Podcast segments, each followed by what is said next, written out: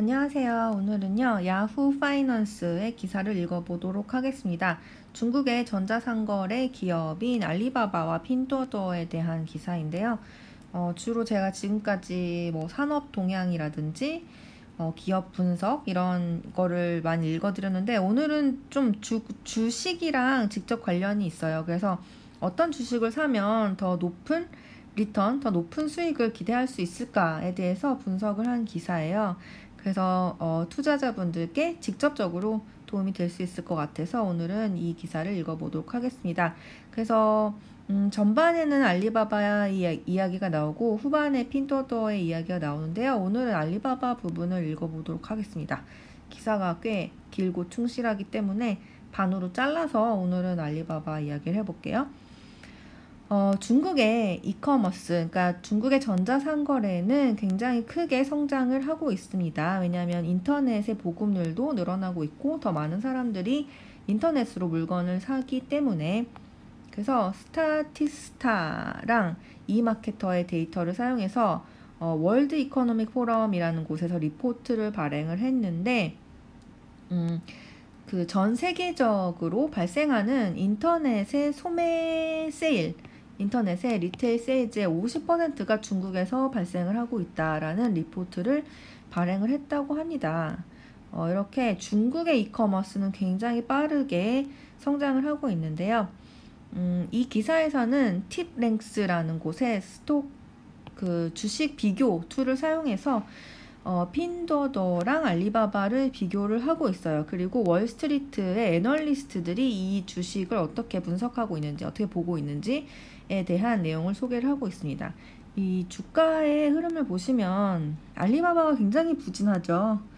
어, 저도 알리바바에 진입을 언제 했냐면 코로나 때 코로나 터지고 한참 훅 빠져가지고 와 너무 싸다 기회다 싶어가지고 딱 들어갔는데 그 이후로 전혀 전혀 오르지 못했어요. 다른 기술주들 막 두 배, 세 배, 막 어떤 건 열 배씩 오르는데 알리바바는 진짜 코로나 사태의 최저점에서 한 20% 올랐나?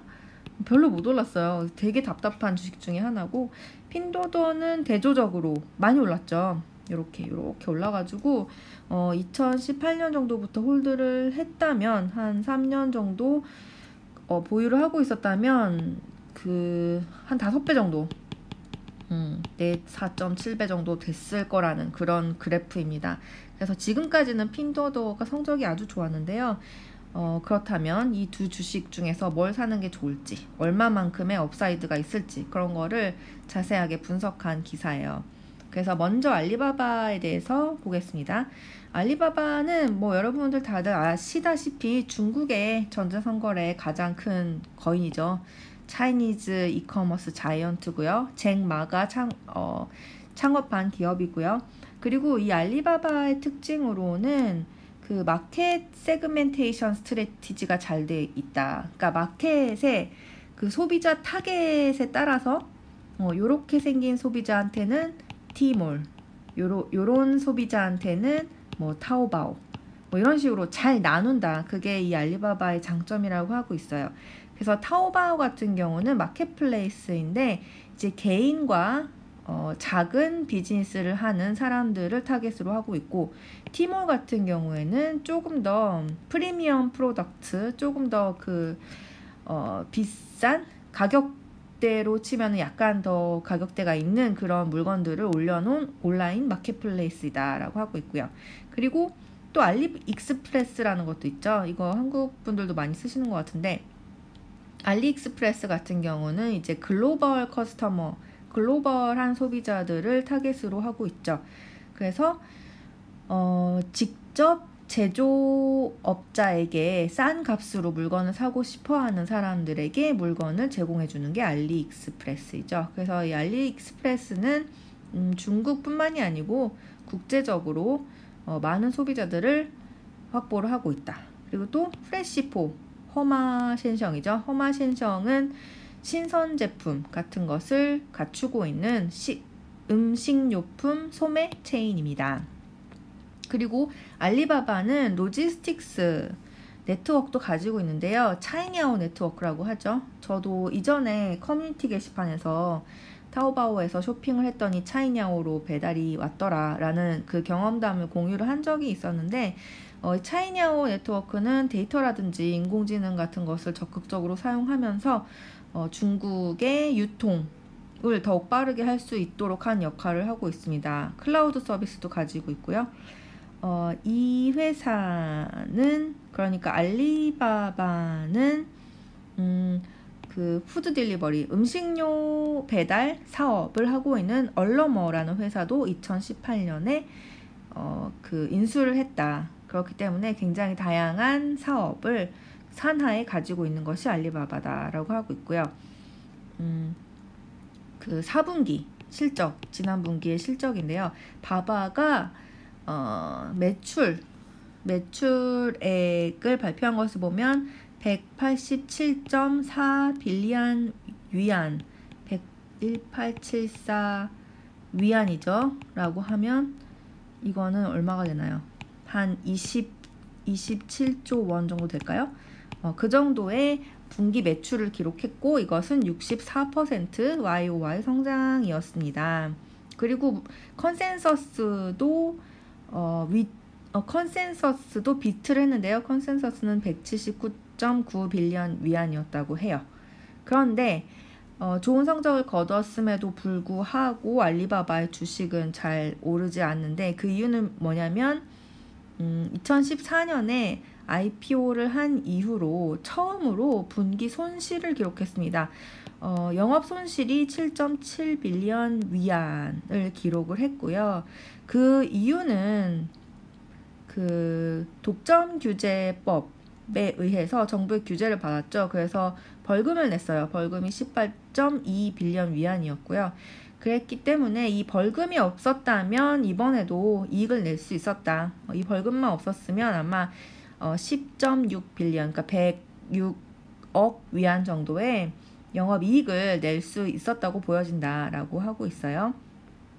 그래서 월가의 애널리스트인 콜린 세바스찬이라는 사람이 있는데 이 사람은 어, buy 등급을 유지를 하고 있다. 그런데 이제 가격의 target, price target은 285에서 270으로 약간 하향 조정을 한 것 같고, 음, 그리고, 어, 그니까 지금 알리바바가 한 210달러 정도 하는 것 같은데, 그러니까 price target이 270이니까 upside가 한 26.6% 정도 있다는 거죠. 어, 그래서 이 세바스찬이라는 애널리스트는 이 270이라는 숫자가 어디서 나왔냐 이거를 설명할 때 현금 흐름법을 적용을 해보고 그리고 2023년에 EV 에비타 멀티플을 20배 정도 줬다. 그랬더니 어, 270이라는 목표가가 나오더라라는 이야기를 했고요. 음, 보통 다른 어, 온라인 마켓플레이스 같은 경우에 10배에서 30배 정도의 멀티플을 주는데 알리바바한테 20배밖에 안 준 이유는 아직도 그 규제에 의해, 의한 어, 앞날이 어떻게 될지 규제 구, 규제를 받아서 지금 벌금을 내고 회사가 굉장히 힘든 상황인데 그게 앞으로 어떻게 될지 어, 그 잘 보이지 않기 때문에 20배만 줬다라고 하고 있는 것 같고요. 그리고 어, 알리바바의 매출 성장률은 음, 대단하다라고 하고 있어요. 매출 성량이 뭐 60%씩 늘어나고 있는 거면은 정말 이렇게 규모가 큰 회사인데 아직도 이렇게 늘어나고 있구나라는 거는 저도 정말 되게 감탄을 했거든요. 그리고 이 알리바바라는 회사는 그 어, 마진을 정말 잘 획득을 하고 있는 아주 좋은 marketplace 모델을 가지고 있고 그리고 포트폴리오도 잘 분산이 되어 있다. 그리고 그 사업 포트폴리오 중에서는 장기적인 성장을 이끌어낼 수 있는 key, key 사업들도 많이 포함이 되어 있다. 그래서 긍정적으로 보고 있는 거고요.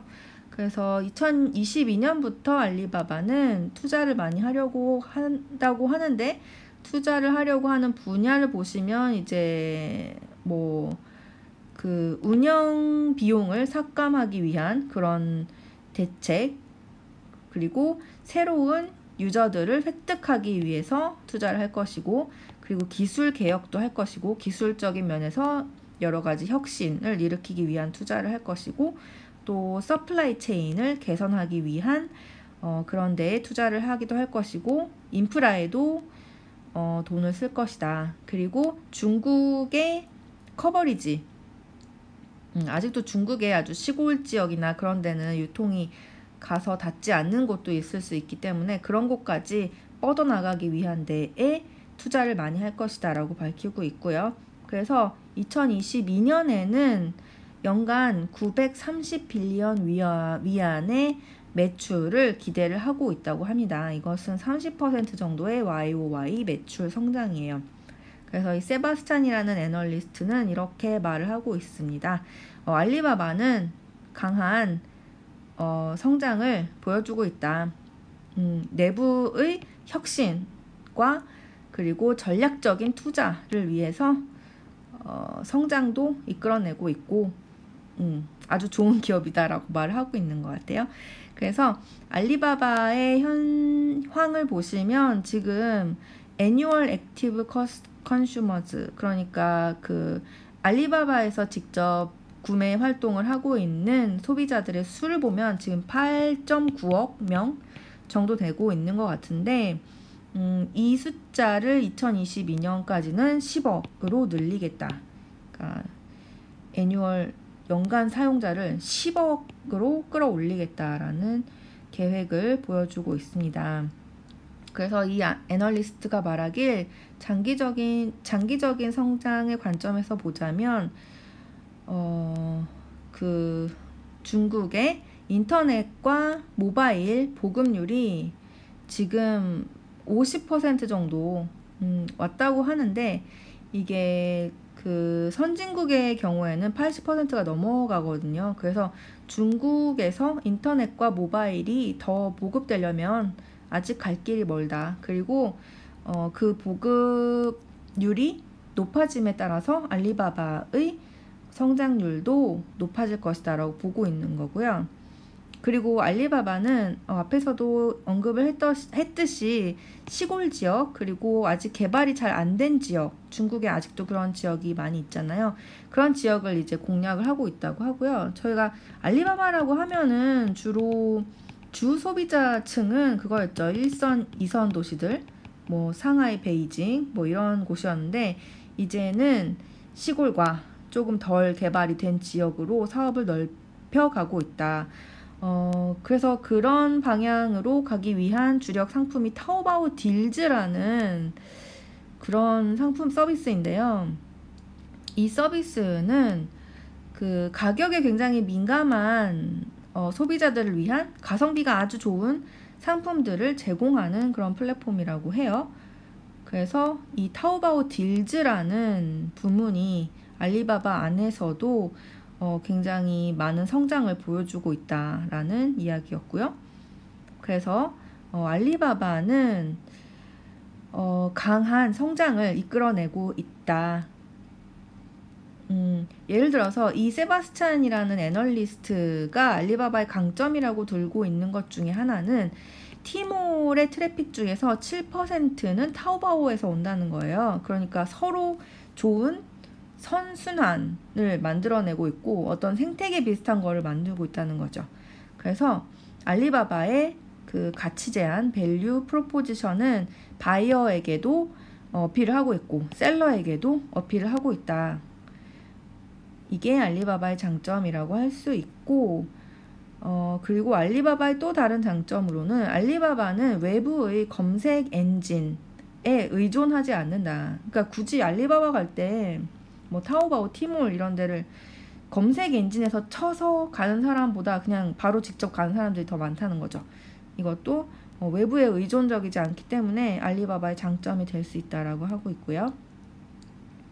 또한 알리바바의 어, 유통 네트워크 차이냐오 네트워크를 굉장히 좋게 평가하고 있다. 음, 이것은 의미가 있는 경쟁력을 갖춘 장점이다. 그러니까 차이냐오는 어, 다른 경쟁사들에 비해서 알리바바 가, 알리바바가 가지고 있음으로써 어, 장점을 그 장점이 될 수 있는 그런 강력한 사업 부문이다라고 하고 있고요. 이 차이냐오 네트워크를 사용해서 하루에 3천만 개의 패키지를 처리를 할 수 있다고 하고요.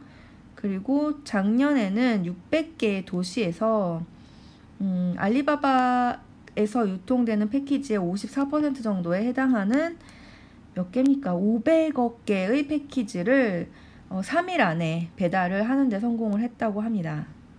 그래서 이 월가의 세바스찬이라는 애널리스트가 알리바바를 좋게 보고 있는 거고요. 목표가를 270이라고 했다고 소개를 했는데 월가의 consensus를 보시면 음, strong buy를 유지하고 있다고 하네요. buy를 내세우고 있는 곳이 25개, hold는 1개. 그러니까 뭐 알리바바를 지금 사면 어, upside potential이 크다라고 보고 있는 거고요. 어, 그 목표가의 평균을 보시면 300달러 정도라고 하고요. 그렇기 때문에 지금 한 210달러 정도 있죠. 그래서 upside가 한 40% 정도 있다. 그래서 알리바바가 진짜 오랫동안 안 올랐지만 너무 안 올랐지만 어, 한번 오르기 시작하면 오를 수 있을지도 모른다. 위로 열려 있다. 위로 한 40% 정도 오를 가능성이 있다라는 이야기였습니다. 네, 오늘 알리바바에 대해서 자세히 알아봤고요. 어, 좀 길어져서 핀도어더는 다음 시간에 올리도록 할게요. 핀도어더도 굉장히 내용이 재밌을 것 같은데 어, 반으로 잘라서 다음 시간에 올리도록 하겠습니다. 그럼 들어주셔서 감사합니다. 오늘도 좋은 하루 되세요. 안녕.